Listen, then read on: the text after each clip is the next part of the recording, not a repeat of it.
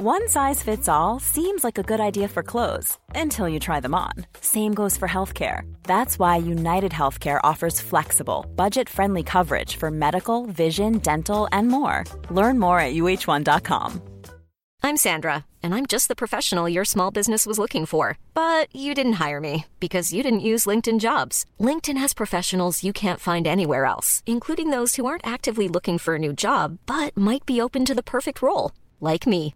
In a given month, over seventy percent of LinkedIn users don't visit other leading job sites. So if you're not looking on LinkedIn, you'll miss out on great candidates like Sandra. Start hiring professionals like a professional. Post your free job on linkedin dot com slash people today. There's never been a faster or easier way to start your weight loss journey than with PlushCare. PlushCare accepts most insurance plans and gives you online access to board-certified physicians who can prescribe F D A-approved weight loss medications like Wegovy and Zepbound for those who qualify. Take charge of your health and speak with a board-certified physician about a weight loss plan that's right for you. Get started today at plushcare.com slash weight loss. That's plushcare.com slash weight loss. plushcare.com slash weight loss.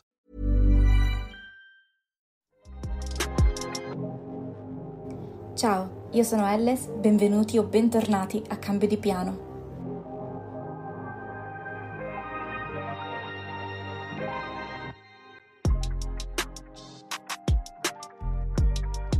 Non sono morta, non sono morta, sono ancora viva più o meno.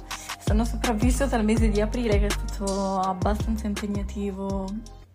Tante cose sono successe, ho avuto veramente pochissimo tempo. Però mi scuso di essere sparita per più di un mese, perché è passato più di un mese dall'ultimo episodio. E per chi è su questi schermi, come si suol dire, da, da prima, noterà che sono cambiate alcune cose, ovvero c'è stato un rebranding generale del podcast, ho cambiato copertina, adesso c'è la mia faccia in copertina, perché ho pensato, perché non mettere la mia faccia? Tanto questo podcast è mio, cioè io parlo delle mie esperienze, di me, della mia vita, di conseguenza ha senso che ci sia la mia faccia in copertina, spero vi piaccia. E niente, allora, oggi è episodio un po' chiacchierino, andremo a parlare di, di tante cose perché non ho un argomento specifico da portarvi. Partiamo però con l'attualità perché mi è successa una cosa che si ricollega ad essa. Per attualità intendo che cosa è successo con Alessandro Borghese, quel brutto e molto spiacevole episodio, se, cioè, per definirlo in maniera carina, e eh, le parole di Elisabetta Franchi. In questi ultimi mesi sto cercando una posizione part-time da remoto, che sarebbe l'ideale per me, eh, per appunto avere un'entrata fissa all'interno delle, della mia cassa. Però il problema è che spesso e volentieri eh, non riesco a, a farmi rispettare come, come professionista nei, nei miei campi, perché spesso e volentieri mi viene chiesto di fare un periodo di prova gratuita di un mese, due mesi, tre mesi, e proprio per questo motivo la cosa spiacevole che mi è successa in questi giorni è che io mi sono proposta come community manager su LinkedIn, mi hanno riscritto pochi giorni fa dicendo che la posizione era per un tirocinio slash corso di tre mesi non retribuiti nel quale io e altri candidati avremmo messo a frutto le nostre conoscenze e avremmo lavorato in squadra e al termine di questi mesi si promette una possibile remunerazione e posto fisso all'interno di questa azienda. Purtroppo questo tipo di cose capitano super frequentemente. Posizioni lavorative che ti pagano quattrocentocinquanta euro al mese, ma prima di questi vogliono un tot di mesi a livello gratuito. L'anno scorso, quando mi sono laureata, ho cominciato a cercare lavoro e tantissime volte mi sono scontrata con questa cosa. Tantissimi dei colloqui che ho fatto post laurea mi è stato proprio chiesto di fare un periodo di prova non remunerato di circa un mese o a volte anche di più.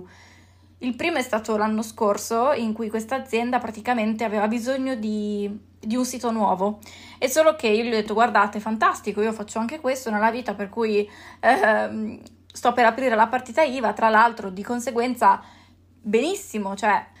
E loro avevano cercato di vendermi la cosa in maniera opposta. Mi hanno offerto un contratto di stage a quattrocentocinquanta euro al mese per sei mesi, più un settimo mese chiaramente iniziale di prova gratuita, e in questi sei mesi avrei dovuto rifargli il sito. Non funziona proprio così, però questa è stata infatti un'esperienza abbastanza così eh, pittoresca, però eh, capita molto frequentemente di ricevere questo tipo di cose. Cioè già ti paghiamo poco perché ti paghiamo quattrocentocinquanta euro in più, però vogliamo vedere come lavori, per cui vieni un mese prima e per un mese ci lavori gratis. E questa cosa non è assolutamente giusta, ma come datore di lavoro che metto queste condizioni sul tavolo, cioè sono il primo che secondo me si frega da solo, perché è chiaro che la persona che ho di fronte alla prima occasione se ne va, perché se tu pretendi ma non dai, questo è il risultato secondo me. Quindi io... Ad esempio, io personalmente non mi fiderei di queste persone, perché in generale chi non è disposto a pagarti quanto meriti non lo farà mai, cioè troverà sempre delle scuse per non farlo, per ritardare, per mettere delle condizioni tutte sue. Alla fine è sempre così. Da freelancer appunto mi capita tristemente di ricevere mail a volte in cui mi viene chiesto un lavoro e una volta che io consegno il preventivo o comunque una cifra stimata, perché magari nemmeno loro hanno molto chiaro eh, quello che vogliono da, da parte mia, e cerco di capire di che cosa hanno bisogno e faccio un più o meno, tantissime volte mi è stato replicato che il prezzo era troppo alto, che avevano sentito altre persone che queste altre persone gli avrebbero chiesto molto meno, oppure che lo stesso servizio potevano farselo gratuitamente su Canva. E gentilmente io a tutte queste persone risponderei: fatelo da solo su Canva, cioè perché sei venuto a scrivere a me? Se sei venuto a scrivere a me è perché si vede che hai veramente in realtà bisogno di un professionista, è solo che magari non sei disposto a pagarlo quanto il professionista meriterebbe. Di conseguenza il problema è tuo, non è mio. Poi io mi rendo conto che facendo così magari mi gioco delle... senza magari, mi gioco delle opportunità, perché magari basterebbe abbassare un po' il prezzo per poi prendere il lavoro. Però il mio discorso è questo, come stesso discorso del datore di lavoro: troverà sempre un modo per farsi pagare meno, e se poi ti richiederà un altro lavoro e pretenderà che anche questo secondo lavoro eh, tu glielo faccia, diciamo, a prezzo agevolato, oppure addirittura che lui metta in giro la voce che tu fai questo lavoro a tot prezzo, quando in realtà non è così, non è vero, cioè tu avresti un prezzo diverso. Non lo so, è tutta una situazione complicata e brutta, e lo dico da privilegiata, nel senso che vivo con i miei genitori e quindi mi posso permettere di fare questo tipo di scelte, ne sono assolutamente consapevole, però queste persone non meritano l'attenzione. Cioè, una volta che una persona ti chiede un lavoro, tu gli dici il prezzo e queste persone ti dicono no, non va bene, è troppo alto, perché questa cosa non mi sta bene, allora è giusto che loro si rivolgano a qualcun altro, perché si vede che tu non sei la persona giusta. E però a fare questa cosa spesso e volentieri io mi sento in colpa, no? Perché appunto sento di perdere un'opportunità, o sento di, non lo so, di star facendo un torto a me stessa. Poi mi è capitato, cioè io parlo per esperienza perché ho accettato lavori di questo tipo, poi però per tutto l'arco del lavoro mi sento sfruttata, sottopagata. Di solito gli stessi che fanno così poi ti portano poco rispetto, ti chiedono molte modifiche, modifiche anche senza senso.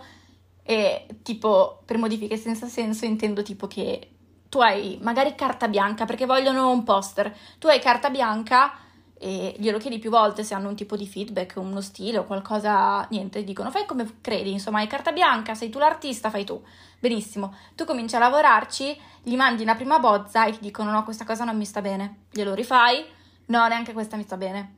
Poi la terza, no, neanche questa mi sta bene, ma non è che potresti fare così perché io l'avevo pensato con A, B, C, D, allora perché non me l'hai detto dall'inizio? Ecco, questo tipo di discorso ho notato nella mia esperienza, che chi paga quanto dovrebbe non te lo fa, lo fa solo chi pretende un prezzo agevolato o pretende prezzi più bassi o condizioni diverse, ecco, perché se io ti chiedo cinquanta volte se tu hai un'idea e tu mi dici no, fai come vuoi, poi in realtà così non è vero, non è giusto nei confronti di nessuno, anche perché se avevamo concordato un prezzo e non vengo pagata ad ore c'è una bella differenza. Vabbè, comunque la questione del lavoro e dello sfruttamento, del fatto che eh, ci sia stato lo scandalo della ma come Alessandro Borghese, il lavoro gratuito, eh, purtroppo ragazzi succede tantissimo, specialmente quei lavori digitali o pseudo moderni tra molte virgolette, e, o comunque diciamo più artistici, ma capita anche nei lavori di manovalanza. Quando facevo la cameriera ho sentito colleghi dire che in alcuni ristoranti hanno lavorato per una settimana in prova non retribuita perché il proprietario voleva vedere come lavoravano. Cioè, io non avrei mai accettato delle condizioni di questo tipo, e lo dico da privilegiata, però mi rendo conto che se mi trovassi veramente con l'acqua alla gola, cioè che abitassi da sola e avessi delle spese da sostenere e avessi bisogno di soldi, probabilmente mi sentirei anch'io in dovere di dover accettare un'opportunità di questo genere, che in realtà non è un'opportunità, è tutta una cosa sbagliata. Cioè, queste cose non sono opportunità, sono è sfruttamento. È solo che tu ti senti in colpa se non accetti condizioni di questo tipo, mentre invece è proprio sbagliato. Dovrebbe essere il contrario, cioè ha più senso obiettivamente che tu ti senta in colpa ad accettare condizioni di questo tipo, non il contrario. Non so voi se pensate molto di notte oppure di giorno. Che persone siete? Voi pensate molto di giorno o di notte? Io c'è stato il periodo dell'università in cui mi definivo una persona diurna. Io sono sempre stata una persona notturna, perché di notte faccio fatica a dormire e ho mille pensieri, ho mille cose e il mio cervello è una scheggia di notte. Sempre è stata così. Poi con l'università, non so bene il motivo, questa cosa si è interrotta e ho cominciato ad essere la persona più diurna del mondo. Sarà che studiavo, non lo so qual è stato il problema, però cioè, di notte tipo mi si offuscava il cervello e non capivo assolutamente più niente.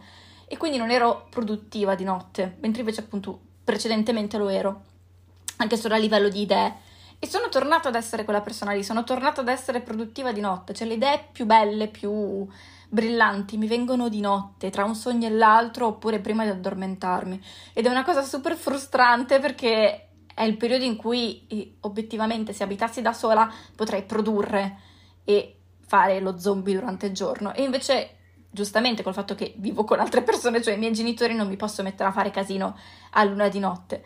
Però mi sento di non sfruttare questa mia creatività e pensieri che, che sorgono durante la notte. Perciò quello che faccio io è avere il, o il telefono o un quadernino vicino a dove dormo, in modo che io mi possa segnare le cose. Tendenzialmente uso il telefono semplicemente perché se devo prendere carta e penna devo accendere la luce e rischio non solo di disturbare, ma di svegliarmi in maniera troppo... cioè, voglio svegliarmi per essere abbastanza cosciente da scrivere su una nota il mio pensiero, ma non troppo da poi non riaddormentarmi più. Ecco, questo è il grande dilemma che purtroppo si ripresenta ogni notte, vabbè. E quindi sì, sono tornata ad essere una persona notturna, cioè sto tornando alla me di quando avevo tipo sedici anni, davvero, questa cosa mi sta stupendo tantissimo.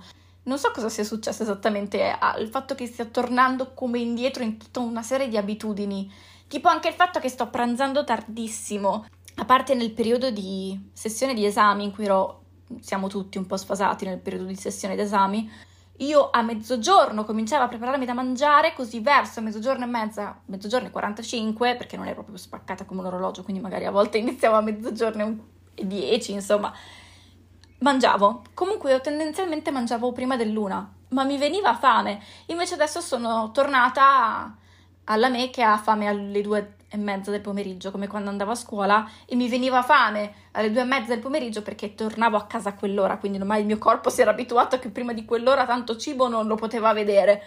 Tra infatti le cose che mi hanno fatto tornare come quando ero adolescente, cioè c'è il fatto che sto facendo il rewatch di The Vampire Diaries, che è diventato disponibile su Netflix da boh, un mesetto, forse un filo meno, forse un filo di più, e non sto facendo un binge watching pesante, sono ancora alla prima stagione all'episodio diciotto, quindi diciamo che insomma ne guardo uno, due al giorno bene o male, poi magari in, in un giorno specifico ne guardo tre, ma il giorno prima l'ho saltato, quindi insomma all'incirca un paio di episodi al giorno. E io ho cominciato a guardare prodotti americani sottotitolati grazie a The Vampire Diaries. Ho cominciato a frequentare Tumblr prima che diventasse Tumblr, che fosse veramente tanto conosciuto. E nel mondo di Tumblr all'epoca, eh, che era il duemiladieci più o meno, insomma in quel periodo lì, che il boom vero di Tumblr c'è stato un paio d'anni dopo, si parlava solo di, o perlomeno la persone che seguivo io parlavano solo di serie tv, film, e alcuni di loro erano veramente molto entusiasti dell'uscita di questa serie, per cui Io ho cominciato a guardarlo, me lo ricordo ancora, che negli Stati Uniti erano usciti solo quattro episodi, ovviamente sottotitolato perché non c'era la versione tradotta, e mi ero appassionata tantissimo, per cui io ogni settimana mi guardavo l'episodio quando usciva coi sottotitoli. Col fatto delle piattaforme in streaming ad abbonamento non c'è più quella magia di dover aspettare con ansia. Non solo che l'episodio esca, ma che ci sia qualcuno che fa i sottotitoli, perché appunto erano tutti volontari, chiaramente, dei vari forum e fan. Insomma, non lo so, era una cosa molto carina. Noi siamo abituati al doppiaggio italiano, quindi tutta una serie di rumori di sottofondo vengono appiattiti e resi meno forti. E quindi siamo abituati a una voce piuttosto pulita della persona che parla, mentre invece chiaramente in ripresa diretta, come vengono girate le, le serie e i film, questa cosa non avviene, e quando ci sono tanti rumori di fondo ogni tanto mi perdo dei pezzi. Comunque in realtà è solo questione di abitudine, perché ti devi abituare un po' a fare l'orecchio, e quando ti abitui ai rumori di sottofondo poi questa cosa non, non la senti quasi più. E sì, è grazie a The Vampire Diaries che il mio inglese è quello che è. E questa cosa mi fa molto sorridere, perché a me dava quasi fastidio all'inizio il fatto che, che fosse in inglese, che facessi fatica a seguire, che è chiaro che all'inizio quando incominci a guardare prodotti in originale il tuo inglese non è un granché, sei estremamente concentrato sui sottotitoli, anche troppo, e quindi ti perdi un po' tutte le scene perché magari stai leggendo. Poi in realtà appena smetti di farci caso il cervello è in grado sia di guardare sotto che guardare sopra, però all'inizio era molto difficile e impegnativo. Adesso invece per me è quasi il contrario, cioè ci sono alcuni tipi di prodotti, guardati doppiati mi danno proprio fastidio.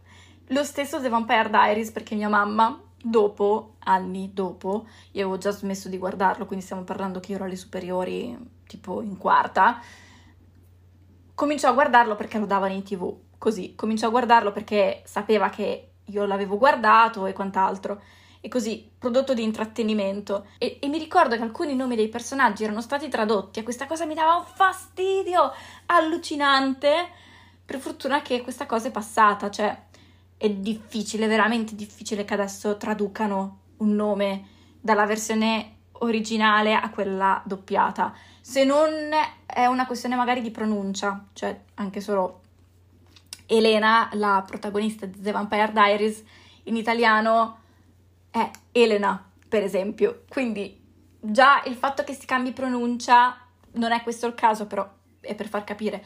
Se è solo un cambio di pronuncia, ok, ma alcuni nomi erano proprio diversi. Uno degli originali, Elijah, cioè io me lo ricordo come era in originale, è stato tradotto in Elia. E infatti quando mia mamma mi fa, ah, perché è arrivato il personaggio Elia, ma chi è Elia? Vabbè, eh, io queste cose, giuro, non, non le capisco, e per fortuna che appunto non hanno smesso praticamente di farle, perché non, non ho mai capito il senso di cambiare il nome dei personaggi o di cambiare i nomi delle cose, no, non l'ho, ma in generale non solo nel doppiaggio, tipo il fatto che Beijing si chiami Pechino in italiano, cioè non c'entra proprio nulla con l'originale, non capisco perché cambiare i nomi delle cose. Io spero che non sentiate troppo casino, perché stanno facendo i lavori di ristrutturazione nel mio palazzo, eh, quelli del centodieci, che oh, praticamente sono dappertutto come le margherite, e di conseguenza c'è molto casino adesso che sto registrando. E quindi sì, mi sto riguardando tutto The Vampire Diaries e mi ricordo come erano le sensazioni quando l'avevo visto la prima volta. Mi ricordo di quanto fu importante per me, ma non perché... fui particolarmente legata ai personaggi o alla storia, ma perché la guardavo pochi giorni dopo l'uscita negli Stati Uniti, me la guardavo in inglese, ha dato il via a tutta una serie di cose che, non lo so, mi portano tantissimi bei ricordi. Possiamo concludere questo episodio un po' più eh, chiacchierino del solito, e mi scuso ancora per essere sparita di nuovo per tutto aprile. Cercherò di essere più costante, cerchiamo, speriamo, anche se mi sono resa conto che in generale nella mia vita sono veramente poco costante. Già anche solo il fatto che abbia già cambiato copertina al podcast dopo neanche cinque episodi, cioè questo è il quinto, perché l'altra mi aveva già stufato, cioè io sono così. Le cose mi stufano molto in fretta, per cui magari creo una copertina che mi piace molto, come era la prima originale, ma dopo già due episodi ne ero già stufa. Però questa qui mi piace di più perché mi rappresenta di più, sarà che c'è la mia faccia, non lo so. Grazie mille per aver ascoltato me blaterare per, boh, spero meno di venti minuti tra i vari tagli. E noi ci sentiamo al prossimo episodio. Ciao! Hi, I'm Daniel, founder of Pretty Litter. Cats and cat owners deserve better than any old-fashioned litter. That's why I teamed up with scientists and veterinarians to create Pretty Litter. Its innovative crystal formula has superior odor control and weighs up to eighty percent less than clay litter. Pretty Litter even monitors health by changing colors to help detect early signs of potential illness. It's the world's smartest kitty litter. Go to pretty litter dot com and use code ACAST for twenty percent off your first order and a free cat toy. Terms and conditions apply. See site for details. Mom deserves the best, and there's no better place to shop for Mother's Day than Whole Foods Market. They're your destination for unbeatable savings, from premium gifts to show-stopping flowers and irresistible desserts. Start by saving thirty-three percent with Prime on all body care and candles. Then get a fifteen-stem bunch of tulips for just nine ninety-nine each with Prime. Round out Mom's menu with festive rosé, irresistible berry chantilly cake, and more special treats. Come celebrate Mother's Day at Whole Foods Market. Even when we're on a budget, we still deserve nice things. Quince is a place to scoop up stunning high-end goods for fifty to eighty percent less than similar brands. They have buttery soft cashmere sweaters starting at fifty dollars, luxurious Italian leather bags, and so much more. Plus, Quince only works with factories that use safe, ethical, and responsible manufacturing. Get the high-end goods you'll love without the high price tag with Quince. Go to quince dot com slash style for free shipping and three sixty-five day returns.